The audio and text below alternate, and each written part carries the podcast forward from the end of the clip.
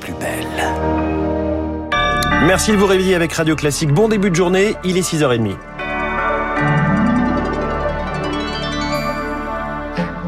La matinale de Radio Classique avec François Geffrier. Et Charles Bonner pour le journal essentiel qui commence ce matin par une conférence de soutien à l'Ukraine. 47 pays représentés et réunis à Paris ce matin au Quai d'Orsay, le siège du ministère des Affaires étrangères français.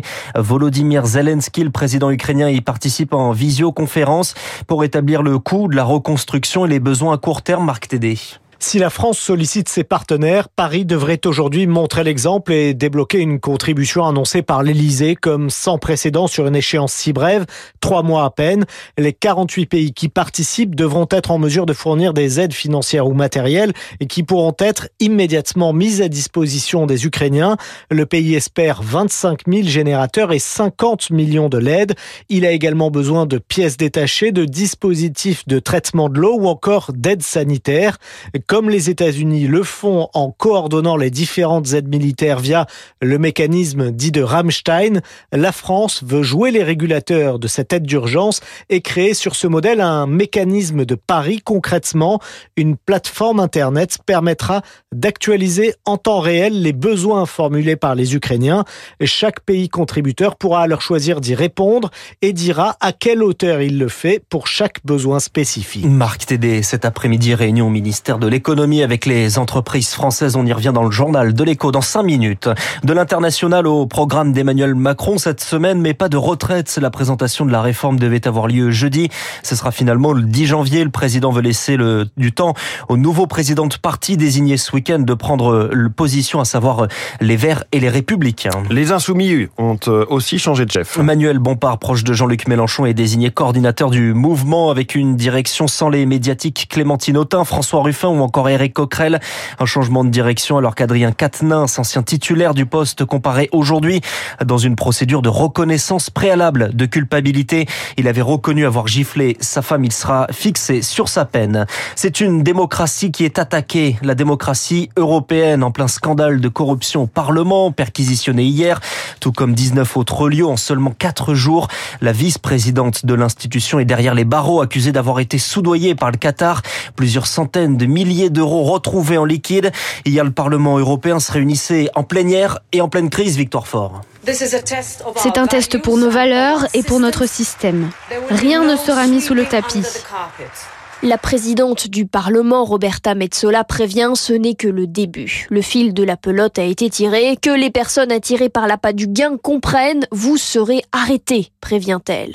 Le Parlement lance donc ses propres investigations. Qui a accès aux réunions? Et quels sont les liens entre toutes ces associations, ces lobbies, ces personnes et ces pays? Qui gravitent autour des eurodéputés. Où sont les points faibles de cette institution millefeuille? Est-ce un problème de personnes ou est-ce un problème systémique? Roberta Metsola réclame une transparence totale, affirme que les lanceurs d'alerte seront renforcés, car c'est l'institution et tout le projet européen qui en dépend. À Bruxelles et à Strasbourg, c'est comme si un compte à rebours avait commencé. Il est le premier ancien président condamné à de la prison ferme. Nicolas Sarkozy a depuis fait appel dans l'affaire des écoutes. Les réquisitions ont lieu aujourd'hui. Dans le procès de l'attentat de Nice, la Cour a passé la nuit dans un endroit tenu secret.